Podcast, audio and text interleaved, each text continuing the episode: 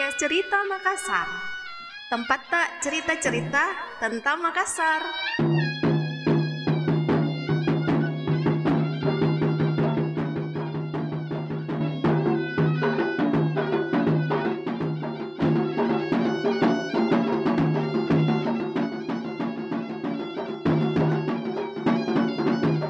Aco ada ada tahu anunya eh, apa bisa dibilang raihan prestasi barunya Aco Prestasi. apa apa Aco apa Aco Prestasi besarku eh, tahun ini adalah bisa masak nasi di rice cooker.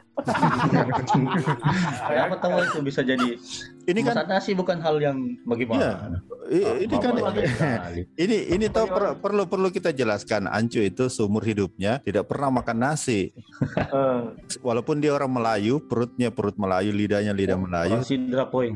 Eh, ya, perlu Iya, Dik. dipertegas orang eh, perlu dipertegas itu orang sidrap ya. orang sidra penghasil penghasil beras, lumbung beras. lumbung berasnya sulsel ternyata dia sendiri tidak makan nasi sekarang belum makan nasi juga belum makan nasi Anco Tapi Iya. tapi menanak nasi. bisa memasak nasi Iya, kenapa saya bilang ini prestasi itu karena sampai usia berapa itu, nggak tahu ini trauma traumatologis kah?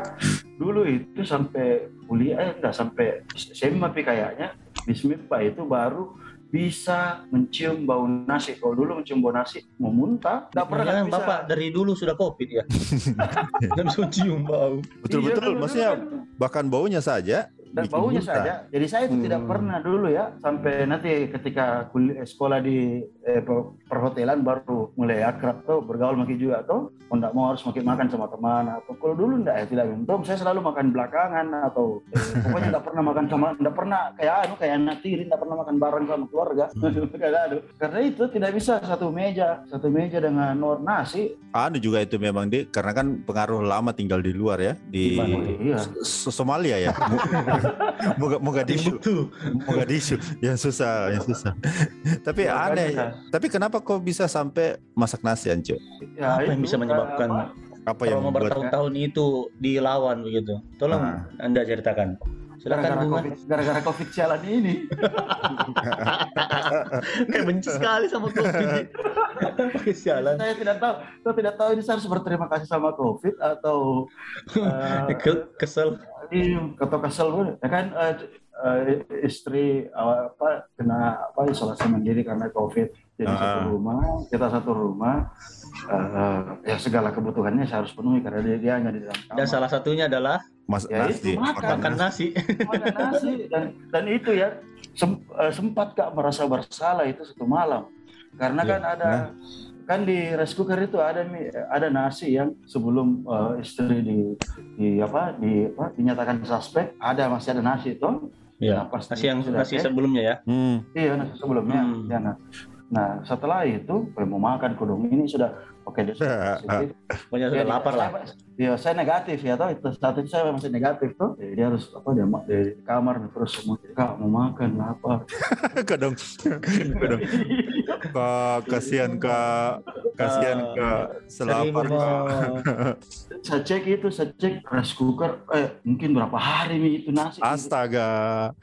Ah, baunya itu Mi, enggak enak Ada sekali. itu yang bagian ba- ada yang bagian atas. yang- Berair, berair. Enggak, berjamur. Yang bagian atas itu hendak ji. Hangus, so hangus itu yang pinggir-pinggir, tapi di bawah mulai basah, mulai basah. Aduh. Iya, iya, iya. Aduh. Iya. Nah, Wah, Jadi saya intip itu, saya- saya ambilkan kodong itu, saya ambilkan. Eh, nah, anu, saya lawan itu rasa anu, rasa jijik, rasa mual. maksudnya dibersihkan, dibersihkan maksudnya. itu. Tidak, belum. Saya belum tahu Hah? kalau kau masih ada jenazah ini. oh dia dia, dia kan dia, dia kan karena dia bukan pemakan tidak nasi tahu iya dia bagaimana dia, dia tidak tahu kondisi Ciri-ciri nasi yang bagus ya. Saya belum tahu, tahu jadi pas saya Ya Allah, enggak bisa beda. Astagfirullah. Tapi belum, tapi belum, saya belum, belum bisa kan karena masih masih belum bisa kak lawan itu nunggu. Belum bisa kak lawan itu rasa jijikku. Jadi saya simpan, saya simpan kembali itu. Saya simpan kembali saya bilang sayang, enggak ada, jelek nih nasi di. Oh, sudah mulai panggil sayang ya. iya iya iya Iya dong. Eh, supaya tidak salah panggil ke terus Oh, terus betul.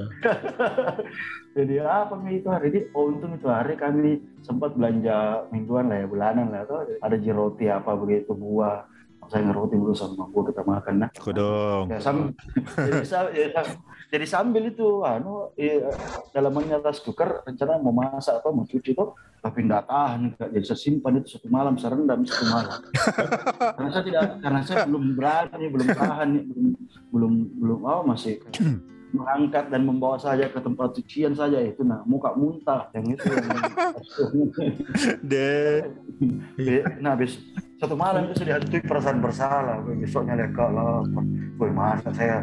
Istriku saya biarkan begini gara-gara ini. Eh di sana sambil ya sempat di ke apa sih kalau orang bilang cakwa gitu. Apa kalau bahasa Indonesia Mual, mual. gitu, kalau Mual mual. mual gitu kayak mual mau muntah Eh. gitu ya Eh, iya. Panggil uanya, panggil uanya, wa. lawan sambil sambil mual begitu kita begitu. Sambil saya kan eh, mungkin karena terendam di satu malam jadi agak mudah dilepas tuh ya Tapi memang itu astaga. untuk orang-orang normal saja. Maksudnya eh, ya yang yang berhubungan dengan yang nasi. yang makan nasi pun dengan kondisi nasi seperti itu pasti akan mual juga. Apalagi ini orang yang sudah tidak makan orang eh, nasi nasi hangat yang eh, aromanya kita suka juga. Dia sudah sudah memual apalagi dengan nasi seperti ini wah luar biasa. ini pengalaman ini eh, pernah juga saya alami kan juga waktu berbagi nasi awal-awal itu kan anak-anak kerjai kak kita beli berapa? 40 bungkus 70 bungkus nasi itu dan saya yang harus memangkunya. Itu kan siksaan yang setengah Baunya. ya dulu itu baunya. Itu nasi hangat loh. Nah, ini kemarin sudah yang nasi begitu nih Tapi ini prestasi ya jadinya. Oh iya. Untuk lelaki Bugis. yang baru menjadi suami. Oh, Oke oke. Karena oke. kan Saking- eh, or- dari orang yang tidak makan nasi bisa dibilang trauma sama nasi tiba-tiba harus enggak iya yang Makan nasi. yang tidak setelah yang tidak menjadi nasi. setelah menjadi suami berarti ya. belum pi. Belum pi. Makan nasi memang toh. Tapi loh sudah Sudah mulai eh, ini ya, sudah, sudah mulai, mulai penjajakan sudah- ke tahap itu.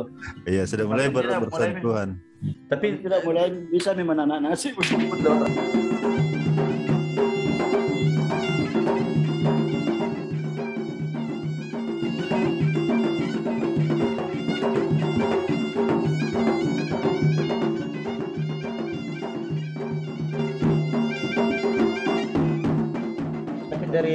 dari cerita Kak Lembuk ini tentang prestasinya memasak nasi, saya jadi kepikiran bahwa eh, sejak jadi menyandang gelar suami ini kita kadang-kadang justru ada prestasi-prestasi kecil ya hal-hal sebenarnya kecil bu- iya ah, hal-hal kecil yang sebenarnya sepele sekali tapi entah kenapa ketika dilakukan Ah, dan eh, diulang itu menjadi sebuah wah eh, Ternyata- keasikan ternyata bisa tersendiri. Iya. kau apa kau ya? Saya tuh eh, kalau memperbaiki kerusakan-kerusakan di rumah kan ada sering sekring Ah. eh, yang berhubungan dengan listrik. tapi Eh, waktu sebelum menikah enggak pernah memang ya jarang, maksudnya kan kalau Oh. dulu kita kalau kayak muda. eh kalau kayak rusak biar Tommy, saya langsung beli baru apa dan sebagainya, memperbaiki eh, apa sih teh Eh, karburator gas. oh anu iya iya iya regulator regulator Ah, gara-gara gara- eh, eh, tor-tor lah ya, tor. Iya. Nah, jadi, memperbaiki regulator apa regulator gas sampai tidak berbau lagi itu kayak wah ternyata bisa tunjang. Saya jadi ingat itu cerita-cerita kalau mungkin pasang gas istri tadi bilang eh pasang dulu gas tahu anu pasang dulu gas takut kasar nanti meledaki. Tahu Ah. matiku kau udah tahu kalau suami meledak Masa kalau kalau suaminya meledak kan ya udah apa? Yang penting. Yang penting bukan dia. enggak atau memang Padahal- kita laki-laki laki-laki ini memang kebal dengan yang begituan ya Dengan Tidak, tidak. Ji. Yang tidak kalau kalau kita kan yang yang ditakutkan adalah kalau kita yang pasang terus meledak dan kita meninggal, istri kita akan lebih bahagia. Terbebas, terbebas Jadi iya ini kenapa kita selalu disuruh pasang dengan alasan begitu. itu kalau saya itu setelah menjadi setelah menikah memang yang paling eh, berubah itu adalah saya mulai mulai mengerjakan pekerjaan-pekerjaan rumah tangga kayak mencuci, Hmm. mencuci pakaian, mencuci piring, menyapu, mengepel karena di rumah itu saya bisa dibilang raja kecil. Adikku tiga semua Waktu- perempuan. oh waktu ini ya menikah, iya. menikah. Adikku tiga semua perempuan. Jadi semua pekerjaan rumah tangga kan Di terus kan mereka. dihandle dan kan memang ini tuh dalam kehidupannya orang Bugis Makassar kan laki-laki laki-laki itu laki-laki ini. tuh kayak uh, bisa dibilang tanda kutip haram lah untuk kerjakan kerja-kerja Hmm. kayak begitu tuh kecuali ketika dia merantau misalnya mulai mencuci apa tapi kalau Ada istil- masih- ada istilahnya itu. Nggak boleh Apa basah tangannya kalau bukan makan. oh saya malah baru tahu itu Nah, pernah saya dengar itu. apalagi, apalagi orang Bugis ya yang Nah, ah, Ah. nggak basah tangannya kalau bukan makan. Sangat sangat patriarki begitu tuh. sama aja lah Bugis Makassar Sama. ya Ah, karena karena saya ambil contoh bapak atau bapak itu tidak tidak tahu itu bahkan kalau mau ke kantor pun pakaiannya semua disediakan sampai kaos kaki segala macam disiapkan pokoknya pekerjaan-pekerjaan rumah tangga itu tidak pernah menton sekarang ya. Kalau sekarang berarti Eh, kalau sekarang semua Mi. Kalau sekarang bapakku minta dipasangkan kaos kaki saya lari. Karena beliau sudah lama meninggal. Dulu maksudnya. Nah, nah maksudnya sekarang di Denghipul. oh tidak. Eh, nah, Sekarang begitu saya menikah saya eh, kan ber- langsung oh kapan? Selamat. Oh, ya. dulu Dulu. Baru kan pindah apa pisah rumah toh, tinggal berdua. Terus saya kerjakan semua itu pekerjaan rumah tangga, bantu mencuci apa apalagi waktu misalnya istri itu hamil dan eh, tidak hamilnya itu ya biasalah tahu ada ada orang yang kehamilannya itu rewel toh. Hmm. Ya sudah, akhirnya kerjaan rumah tangga saya kerjakan. Pernah suatu waktu Mace datang ke rumah, wah dia kaget dia lihat, wah tidak pernah ini dia ini mencuci piring begini apa di rumah tuh. Baru terus dia cerita juga, bapakmu itu dulu tidak pernah sekali itu begitu. Karena ya itu loh saya bilang tadi kehidupannya orang Bugis Makassar pada umumnya seperti itu memang tuh. Kecuali kalau dia sudah merantau sendirian pasti minta mau tidak mau. Tapi kalau selama dia masih tinggal di dalam rumahnya, dalam keluarganya dia tidak pernah mentong itu. Bilang mau men- mencuci pakaian saya itu dulu pakaianku saya tumpuk saja kasih masuk mesin cuci. Selanjutnya ada adekku yang teruskan. Iya iya iya iya. Atau Oh, atau sudah kering ya. atau sebelum ada mesin cuci ya taruh saja di ember begitu, ember kot pakaian kotor sudah. Tahu-tahu besok eh, bersih eh, baru Betul, bersih Mi. sudah kering. sudah disetrika apa segala macam. Raja kecil lah istilahnya. otomatis ki dulu Iya, raja kecil tuh. Anak pertama laki-laki ya. Pasti. Tapi Terus- bagaimana anu tak eh, perasaan tak maksudnya setelah oh ternyata bisa jadi lakukan kini apakah menjadi sebuah eh, apa sih prestasi tersendiri atau bagaimana? Iya, saya merasa itu itu sebuah prestasi tersendiri. Eh, yang paling saya anggap sebagai prestasi dan masih sering saya banggakan adalah jadi dulu itu anakku yang pertama itu masih umur sekitar umur empat tahun, eh tiga tahun lah, Hmm. tiga tiga empat tahun. Ibunya sekolah ke luar negeri ke Belanda waktu itu dua tahun. Jadi saya, bukan? saya yang menjaga si anak ini. Single parent. Belanda Belanda Nederland Belanda aslinya. Bukan di dekatnya Daya. Iya jadi saya betul-betul jadi single parent. Jadi saya yang menjaga ini anak. Dan masih masih balita sebelum Masih oh, berapa oh, empat tahun tadi ya? iya tiga, masih ta- tiga, tiga tahunan Tiga? malah Heeh.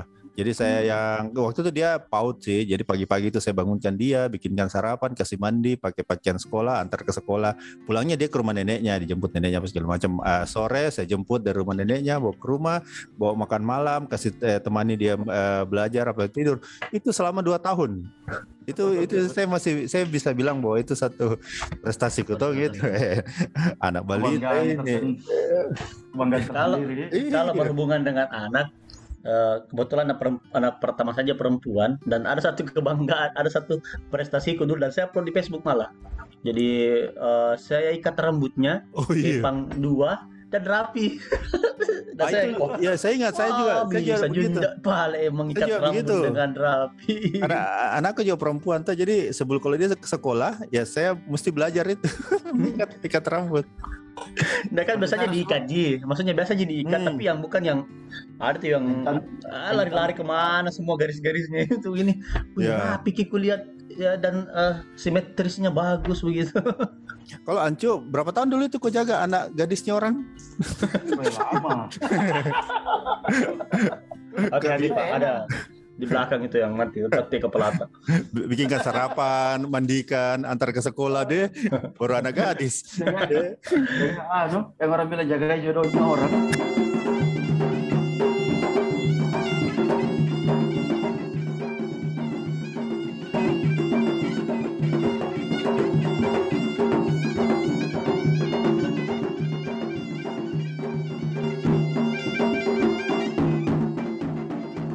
Tapi kalau Ancu ini Se Setauku dia lumayan ini Ji sama kerjaan rumah tangga tuh sebelum menikah. Eh, dulu sih dari Terbiasa Ji. dulu, Lumayan ya, mandiri ya. bukan, bukan Ji yang sesuatu yang baru banget tapi lama saya tidak lakukan kan dulu saya eh, terakhir itu saya kan sering Ji keluar kota tapi belakangan ini kan kalau kayak di Bantang itu kan eh, bukan rumah sendiri ada ya tidak sampai nyuci piring lah toh Ah, nah cuci piring ini yang yang saya kalau habis cuci piring kayak bangga sekali saya. Dulu dulu kan waktu misalnya kerja di Bantang kerja di Bulukumba kerja di di mana ya kan ya dilakukan lah toh tapi ah. Eh, dulu baru tapi enggak enggak sering karena biasa eh makan di luar mau dia daripada cuci piring. Kayak begitu toh. Jadi kita lebih milih beli makanan daripada iya eh, ya dulu kan waktu kerja di ya lum, eh, apa gaji masih lumayan lah toh yang dan masih bujang jadi tidak perlu memikirkan itu Jadi kadang-kadang kadang-kadang malah daripada malah cuci piring dia buang saja baru beli piring baru. iya pecahkan saja piringnya. iya ada ada masa malah dulu waktu di kampus daripada mencuci baju lebih beli kaos yang iya tahu.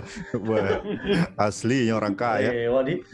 Eh, baru iya nah selama itu baru kemudian kan saya juga sama seperti gitu saya kan anak pertama laki-laki pula Ya. jadi kalau kalau masak kalau masak saya sudah terbiasa karena Indomie Ji. uh, itu iya Indomie Ji, mie, mie, ya mie kering apa mie apa begitu tuh kan maksudku karena saya kan agak tanda kutip rewel soal makanan tidak makan nasi dan bla bla bla saya lebih suka kalau yang masih mie nya masih hangat atau apa tuh kayak gitu saya Hmm. enggak enggak apa Jadi prestasinya di cuci piring ya. cuci iya nah kalau di selama di Makassar kan Jadi ini ada di Olimpiade mungkin dulu? Bapak sudah Iya. jadi atletnya ya. Tapi memang nah, Iya. saya juga pengalaman itu dari berbagai eh, pekerjaan rumah tangga mencuci piring itu juga yang eh, paling berat kalau menurutku. Oh, Itu bukan bisa- saya. saya. Saya beda. Itu saya pikir tuh kenapa itu acara-acara masak di TV itu selalu menyenangkan karena tidak ada adegan cuci piringnya. Kita suka aja juga masak. Tapi baru Membersihkan eh, peralatan masaknya yang iya, Aduh. coba ada dulu tuh. Sama dulu waktu saya di SMIP tuh yang kan jurusan perhotelan itu kan ada praktek masak kemudian yang dapat ke bagian masak yang makan kemudian dia cuci piring Ah. Ke- kelompok lain kan dibagi dua toh kelompok lain ke bagian bagian bagian pelayanan wai- apa waiter gitu toh Nah. nah kalau bagian cuci piring itu orang pasti lari mak tidak pernah mak ikut itu lari mak pasti eh dua Kalau saya dua kalau paling saya ini cuci piring Ah. sama menyetrika. Kalau menyetrika sampai sekarang saya jangan saya beda, saya masih beda juga. Saya saya menjemur pakaian. Nah, aku suka eh, bukan karena eh, bahwa kan ke- pernah keluar bahwa masa laki-laki menjemur, bukan karena itu. Apa Ji? saya tidak suka atur ki bahwa di sini semua dulu celana. Anda aku suka pokoknya yang mana yang paling Oh. kotak itu saya gantung. Oh. Saya kadang-kadang kalau disuruh memilih, saya lebih milih mencucinya daripada meng- menjemurnya. lebih gampang. Adakah pengaturan itu Oh, tidak ada pengaturan Ada. eh, secara eh, kontekstual, Pak. Kalau saya mungkin karena saya agak sedikit OCD ya, saya suka yang ter- terorganisir. Jadi memang kalau Ah. kalau saya menjemur itu menjemur pakaian, suka ki karena saya bisa organisir ki eh, eh, kaos sendiri, kemeja iya sendiri, deh eh, celana sendiri. Iya, begitu kalau kulit Kuatur, menjemur. Kuatur ki menurut kuatur ki menurut warnanya, Ya, kemudian eh, u- ukurannya misalnya tuh mulai dari mulai dari paling kecil sebelah kiri nanti makin ke kanan makin agak panjang. Karena saya memang putaran aku suka saya yang begitu mengorganisir Oh, sesuatu. iya, iya. Agak-agak. Saya yang tidak terlalu ada tuh memang perasaan kalau menjemur ki eh enggak bagus sudah di sini kasih pindah di sini deh. Pokoknya saya kan itu kan kalau kalau habis mencuci kan bertumpuk-tumpuk tuh pakaian dalam satu eh, apa tuh ember-ember. Ah, cucian. Pokoknya saya mana yang paling atas? Itu gantung di situ. Nah, eh, celana. Nah, sudah ambil baju lagi. Celana Bisa- dalam pokoknya. bisa aku bayangkan kalau kalau Ian mencuci tuh, eh Ian menjemur baru saya ke rumahnya mungkin gatal sekali tanganku itu mau atur. itu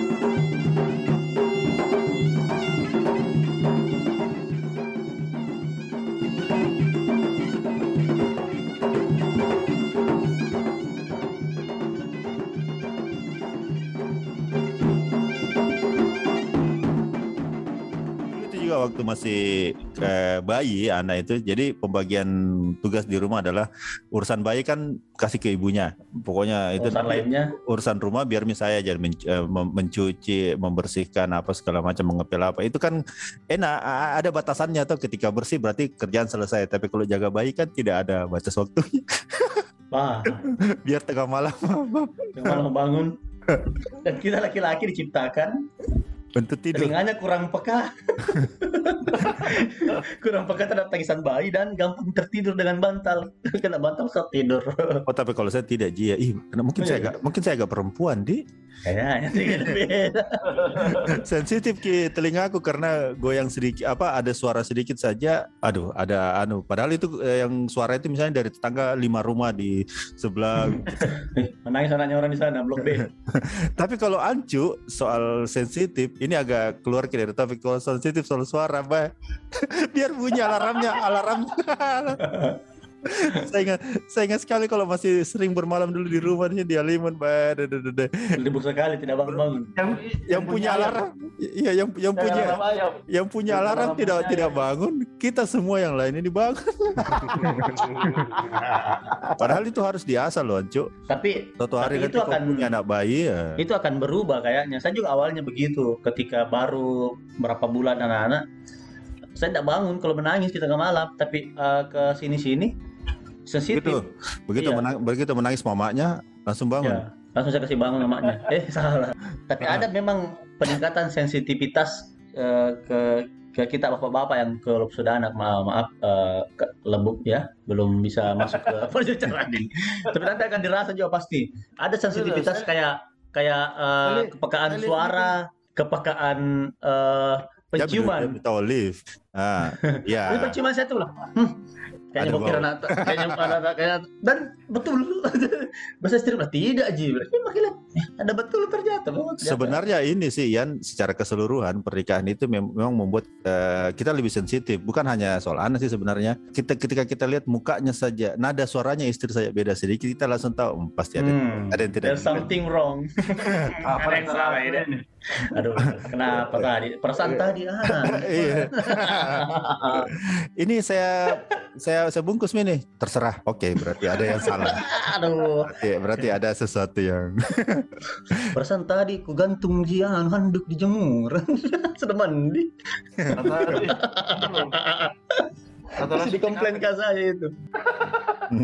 Apa tadi apa tadi di ku anu chat terakhir ini deh. apa tadi? Apa tadi? Apa tadi pembicaranya di grup?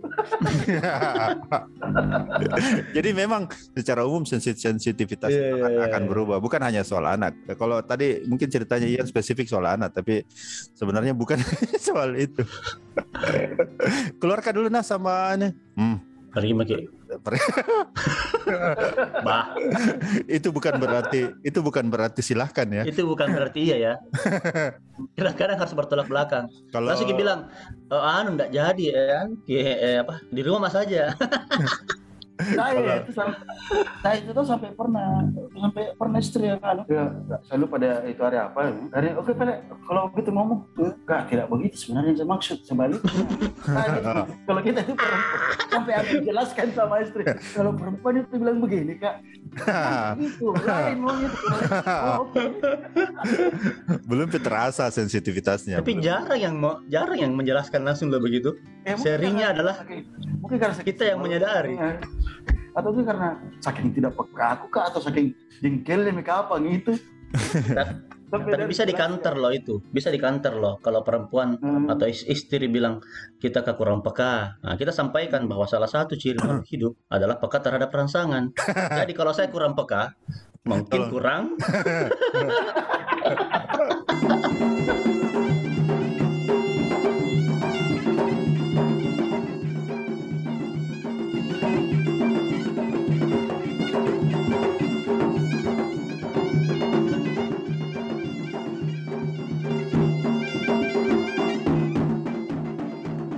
saya ada satu saya ada satu momen yang berasa sekali sampai sekarang eh, dalam perjalanan eh, rumah tangga dan dalam perjalanan menjadi bapak-bapak. Hmm. Hmm. Eh, di 2019 eh, ada apa sih istilahnya turning point Iya. iya. Wah, titik balik ya titik balik perubahan yang besar sekali di hidupku jadi sebelumnya saya kan dosen di swasta Ah, kemudian ada eh, perubahan di mana saya keluar dari situ kemudian masuk di tempat baru. Tapi karena ada sedikit masalah di tempat sebelumnya jadi keluarnya itu bukan yang ada persiapan. Oh, nggak iya, iya. bukan yang kayak oke bulan depan mungkin sudah tidak di sini lagi jadi kita apa ini. Nah, tidak tapi eh, terjadi begitu cepat begitu tiba-tiba sementara di tempat yang satunya lagi ini belum masuk belum belum ya. Ah, Ya. belum dipanggil sudah sudah lulus tapi belum dipanggil begitu jadi ada jeda Ada kekosongan. dari keluar situ ya kekosongan tidak bekerja jadi eh, saya juga kayak dari Ipul tadi saya bisa sekali merawat anak sendiri. Dari mulai membuat makan popok dan tidak ada pernah masalah. Karena saya pernah berapa bulan itu bersama sama anak, anak yang pertama karena pada saat itu ha- hamil Ki juga istri kedua. Oh. eh, istri kedua. Hamil anak kedua kedua. Aduh hamil kedua mohon maaf ya salah ucap Hamil pertama istri kedua. Eh, sorry. Hamil, hamil, Hamil hamil kedua. kedua istri pertama. nah, satu aja istri emang Oh iya. Data dapat lagi pertama. iya Nah begitu. Jadi pernah satu kali itu saya kayak merasa tidak ada harga diriku begitu loh. Laki-laki, betulan serius karena pada saat itu juga karena eh, belum tercerahkan dengan kemam- apa istilahnya pengetahuan finansial, pengaturan keuangan dan sebagainya. Ini kami keteteran Eh, sempat yang Keuangan ya? harus Nah. kayaknya minta ini sama orang tua, tidak ada untuk beli susu dan pernah saya rasakan itu dan Harus Saya buka buka kita bisa. tolong bantu saya bapak-bapak ini tidak memperbolehkan susu pernah mak sampai yang aduh bagaimana ini tidak punya penghasilan apa pun pernah dan eh, se- prestasinya adalah eh, i- itu kan aku bilang sama istriku yang penting kita berpikir ya kita bisa makan lah. Itu yang paling penting. Saya berpikir apa yang bisa saya kerjakan dalam waktu cepat tapi tidak mengikat yang kayak harus kontraknya sekian dan sebagainya. Ah, jadilah saya driver grab motor. Kancut Oh, iya, iya, pernah. sempat, Nak- sempat. nakasih ke- Nah, Ah, saya ingat sekali penumpang pertama saya anak sekolah SMP perempuan. Saya Ah. antar jadi saya dari rumah bangun sholat subuh setelah sholat subuh jam 6 siap-siap nyalakan aplikasi pertama kali ini. Cek. Ah nyalakan aplikasi pakai jaket grab. Ba- Iya. baru. Pakai jaket grab. Wih ada masuk. Penumpangnya satu kompleks. Dan saya antar. Ah. turun karena tidak terlalu jauh itu ongkosnya 4000 dan itu 4000 yang membuat saya paling bahagia setelah beberapa bulan tidak berpenghasilan. Entah kenapa saya langsung gak jadi laki-laki kembali. Wah ah, ini baru Langsung bisa laki-laki. berdiri lagi. langsung gak merasa wah. Jadi mana memang kayak jadi dirimu, Di? iya jadi memang kayak ah memang kayaknya memang kita per- laki-laki dituntut untuk pencari ini ya, pencari eh, nafkah dan sebagainya. Begitu jadi bilang wah luar biasa ke luar biasa saya, saya pulang bawa itu hanya puluhan ribu loh pada saat itu. Eh, saya cuma jalan sampai jam 2 karena bahagia pulang gak, pulang gak bercerita sama istriku. "Oh, tadi bawa penumpang begini tadi bawa penumpang begini ini bawa berapa puluhan ribu jadi tidak cukup untuk beli satu. Iya, iya. sebenarnya tapi luar biasa eh, kebahagiaannya pada saat itu Itu Iya, kan bangga sebenarnya- itu karena i- bawa pulang uang Itu kan sebenarnya hal-hal kecil toh, tapi jadi berarti ketika kita menjadi eh, apa eh, posisi menjadi suami mungkin akan beda rasanya kalau misalnya masih jadi bujangan gitu. Dapat segitu ya sudah dapat saja, tapi karena posisinya sebagai suami apalagi jadi bapak eh, langsung beda rasanya. Betul-betul per- perjuangan tuh hal-hal Benar perjuangan kecil, sekali hal Iya, kecil betul. tapi eh, jadi terasa berarti. tapi ini soal betul ini soal finansial terasa sekali perbedaannya ketika saya belum menikah tuh dan ya meskipun baru satu bulan menikah terasa sekali karena sekarang kayak ada yang bendahara aku gitu ya. kalau kita Iya, iya. makan Ada yang ngurus keuangan dek. ada yang bayar kemudian atau kalau bisa saya pergi sendiri tadi berapa uang tak keluar nah, dikasih diganti sama istri karena kan kami sudah ya kemarin yang lucu itu juga yang kami main main rumah-rumahan. Kita bikin budget plan kebutuhanku berapa kebutuhan Iya, main istri rumah-rumah. berapa. main anu main main budget apa apa sih istilahnya kita bilangnya budget plan? Oh. rumah bukan tuh rumah-rumahan tahu itu asli Ah, itu rumah. Baru baru habis itu main main, main dokter-dokteran. Ya, sama dok, kan sama dokter. Iya, itulah makanya. Dokter pasien dokter sakit kak, maka disuntik. Aduh. Saya kebalik tuh. Yang dokter tak bisa nyuntik. Ter- terasa itu, cuman ya ya kebayang lagi kalau misalnya pada kalau dulu kan kita cuek, saya cuek aja eh berapapun uang masuk berapapun jadinya berapa keluar dan itu tidak pernah terdeteksi bilang kebutuhan sebenarnya sebulan berapa sih nah kalau Ya. sekarang ketahuan ketahuan bahwa saya harus menyiapkan nominal segini dan kalau ada saya Minimal ada ada inilah berapa rumah yang harus saya masuki dalam satu bulan Iya. supaya bisa ada ya Berapa- berapa sendal dia berapa Di malam Jumat ya? Jumat. berapa berapa, berapa ruko yang harus saya bongkar. Iya. Berapa jam jadi babi ngepet? bukan dibongkar di berapa ruko yang harus saya buka iya. Ini kancu bisa jadi buka, memang. buka tuh. Nanti jadi orang-orang yang kayak di TV itu yang dikira babi ngepet. Karena di rumah Karena terus. tinggal terus di rumah kok sama beli mobil. iya dan ya, Ngepet ya.